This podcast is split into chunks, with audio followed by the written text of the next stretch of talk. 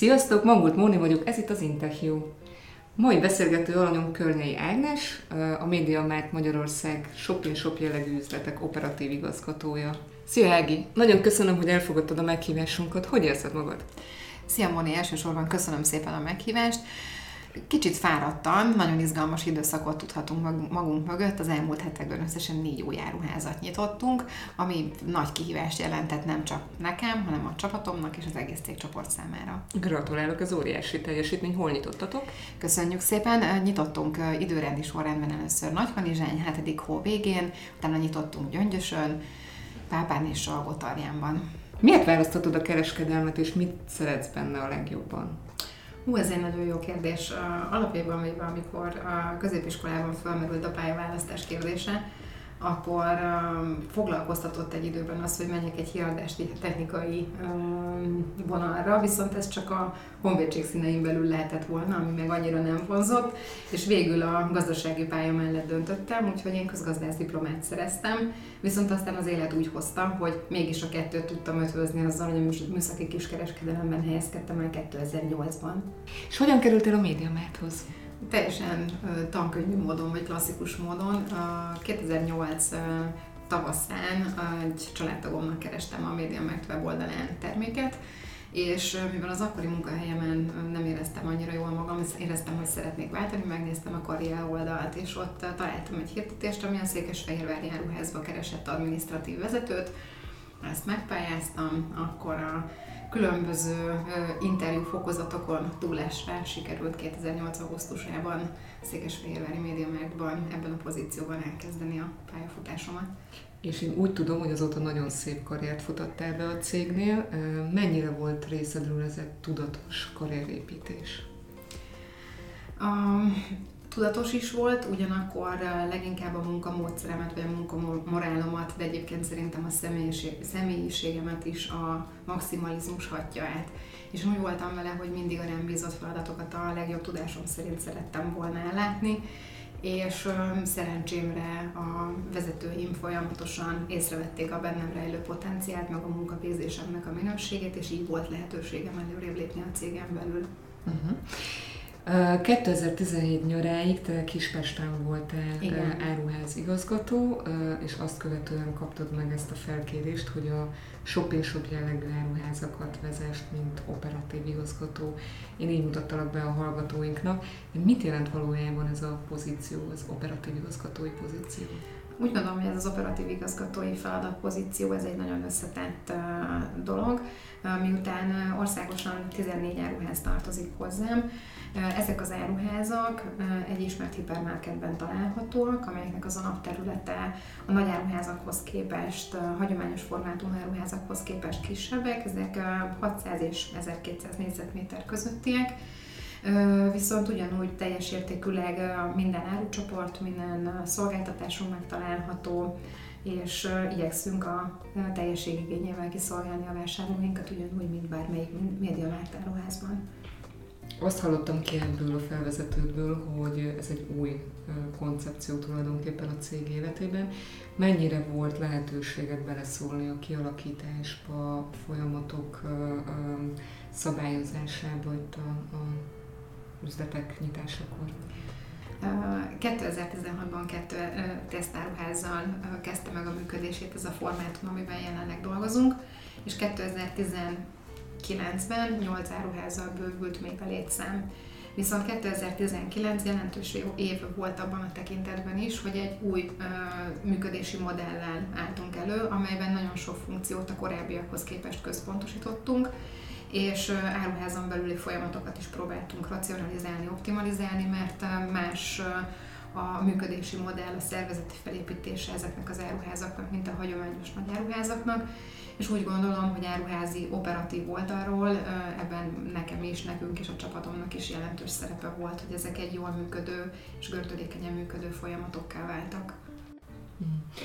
Ha már új működési modellről beszélsz és nyitásokról beszélsz, feltételezem, hogy a kiválasztási folyamatban is szervesen jelen vagy. Hogyan választott ki az üzletvezetőidet? Szerintem kiből lesz jó vezető? A kérdés nagyon aktuális, vagy nagyon jókor jött, mert az elmúlt hónapokban nyitottunk négy új jármiházat, amelyek során igyekeztem mindig az üzletvezető interjúknál részt venni és szerintem a legfontosabb szempont, amikor üzletvezetőt keresünk, vagy bármilyen pozícióra, hogy valaki legyen nyitott, legyen nyitott az új dolgokra, a tanulásra, és legyen fogékony is, tehát amennyiben tudja, vegye föl a ritmust, amiben mi éljük a mindennapjainkat. És amennyiben ez megvan, akkor, akkor bárkiből válhat jó üzletvezető. Ha már a kollégáknál tartunk, szerinted mivel lehet manapság motiválni a dolgozókat? Szerintem leginkább a személyes kapcsolattal, legalábbis az én tapasztalatom ezt mutatja. Ugye korábban dolgoztam a járuházban is, és a jelenlegi formátumban is, én azt veszem észre, hogy nagyon sokat számít nekik az, hogy legyen velük személyes kapcsolatom, beszélgessek velük, meghallgassam őket, nyitott legyek én is az ő felvetéseikre, akár ötleteikre, igényeikre, és ebben találjuk meg a közös hangot, amivel jól tudunk együtt dolgozni. Az én helyzetem annyiban részben könnyű, részben pedig nehéz, mert akikkel a holdingban dolgozom együtt, ők most pillanatnyilag hárman vannak, közvetlenül nem tartoznak, velük napi kapcsolatban vagyok, velük folyamatosan tudom, akár személyesen, vagy akár az online térben a Covid óta tartani a kapcsolatot, ha éppen úgy alakul az életünk viszont miután az összes többi üzletvezető kollégám vagy értékesítő kollégáim az ország 14 különböző pontjain vannak, egymástól sok esetben 2-300 km távolságra, velük picit nehezebb a kapcsolattartás, ugyanakkor nem lehetetlen.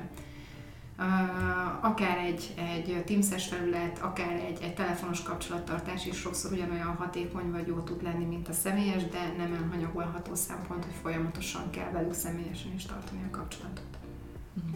Azért ez egy szép nagy család, ahogy így hallom, hogy ennyi emberrel kell kapcsolatot tartanod.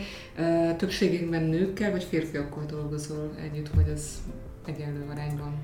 Nagyon, nagyon vegyes a kép, az üzletvezetői csapatban is vannak hölgyek, jelenleg ketten a 14 főből.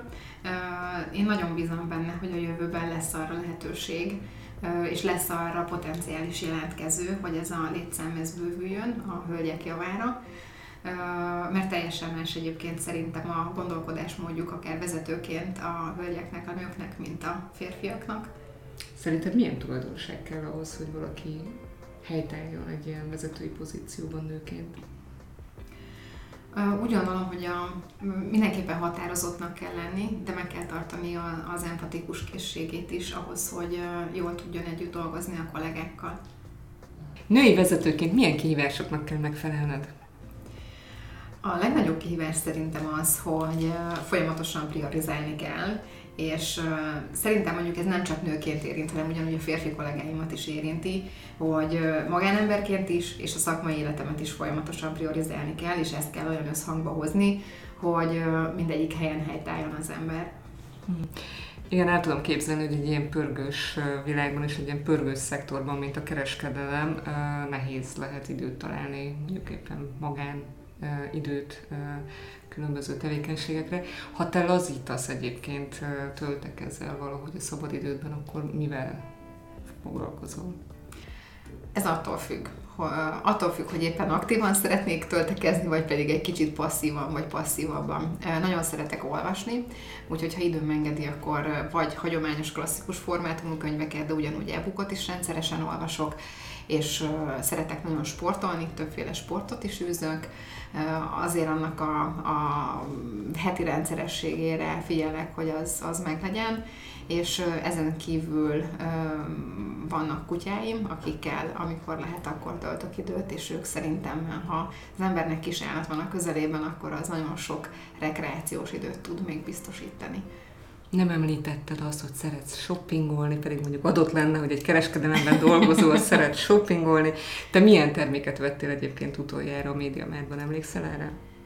Médiavárakban legutóbb, hát ez nem túl szexi termék, mert elektromos fogkefefejet vettem, de azon nők közé tartozom, akik egyébként nagyon szeretik, az ön szereti a műszaki cikkeket, úgyhogy elég széles tárházzal rendelkezem otthon, konyhai eszközökkel is, mert szeretek sütni, az egyébként még szintén az egyik kikapcsolódási forma, amire részben a táplálkozásom kényszerített rá, mert tej, cukor és lisztmentesen táplálkozom, de most már egészen kreatív módon tudok tortákat készíteni, akár családi rendezvényekre is, nem csak saját magam részére. Úgyhogy, de tablettel és tényleg elég, elég széles választék van ott a műszaki cikkekből, de igyekszem azért tudatos vásárlóként most már ezt visszaszorítani, hogy tényleg csak azt megvásárolni, amire igazából szükségem van. Ha azt mondom, hogy az év terméke, mi jut erről eszedbe? És miért? Számomra az év terméke? Ja, akár igen. Uh, hát, uh, ilyen szempontból egy picit a, a magánéletem felé hajlik a válaszom.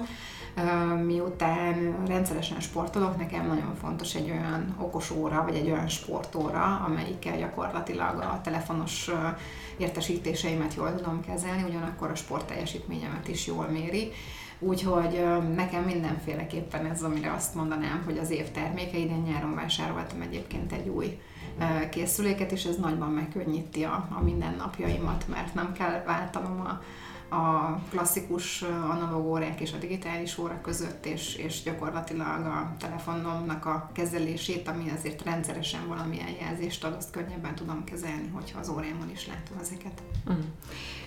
Ha visszagondolunk arra az üzlethálózatra, amit te igazgatsz itt egy operatív igazgatóként, mit mondanál el a hallgatóinknak, hogy miért érdemes meglátogatniuk a ti üzleteiteket? Mit tud ez, mivel tud ez mást, vagy többet, vagy, vagy érdekesebbet nyújtani, mint mondjuk egy hagyományos régi formátumú médiamárt áruház. Ezek az áruházak olyan városokban találhatóak meg, ahol korábban nem volt médiamárt, így ezekben a városokban ezek az áruházak a nagybetűs médiamárt, és miután minden termékcsoport megtalálható nálunk, így a vásárlóknak egy nagy kényelmi faktor az, hogy nem kell másik városba elutazniuk ahhoz, hogy elérjék az általunk kínált megbízható és jó áron található termékeket, hanem ott helyben kollégáink segítségével ki tudják számukra választani azt a terméket, amelyik a legmegfelelőbb nekik.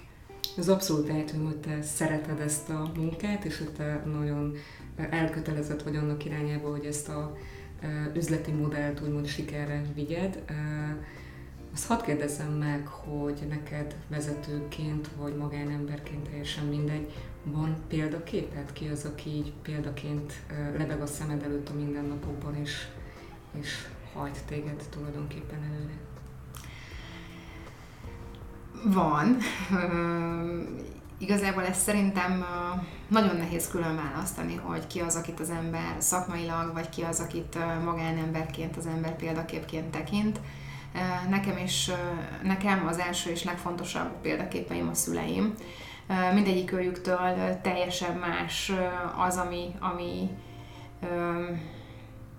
követendő példa számomra, mert abszolút két különböző karakterről beszélünk, és ez érdekes, mert a, a szakmai pályám tökéletesen hozza az általuk látott, vagy tőlük látott mintát, mert édesanyám világéletében adminisztratív vonalon dolgozott, és ugye én is a médiamártos pályafutásomat adminisztratív vezetőként kezdtem. Édesapám meg világéletében szinte vezetőként dolgozott, és ami, ami közös pont mindegyik őjüknek, hogyha a munkásságukat tekintem, az a, az, hogy soha nem adták föl, mindig megtalálták azt a pontot, amit, amit kitűztek maguk elé, és azt, azt véghez vitték bármi áron gyakorlatilag. És valahol ennek az ötvezete vagyok én. És nehéz róluk úgy beszélnem, hogy ne bőgjek mindjárt. Ági, nagyon szépen köszönöm, hogy rendelkezésünkre álltál. Én kívánom neked, hogy sok-sok ilyen pont legyen még az életedbe, amit úgy érzed, hogy érdemes, és nem adott fel azért a pontért, hogy elérd. És kívánok jó egészséget a továbbiakhoz is neked. Kedves hallgatóink, örülünk, hogy velünk voltatok.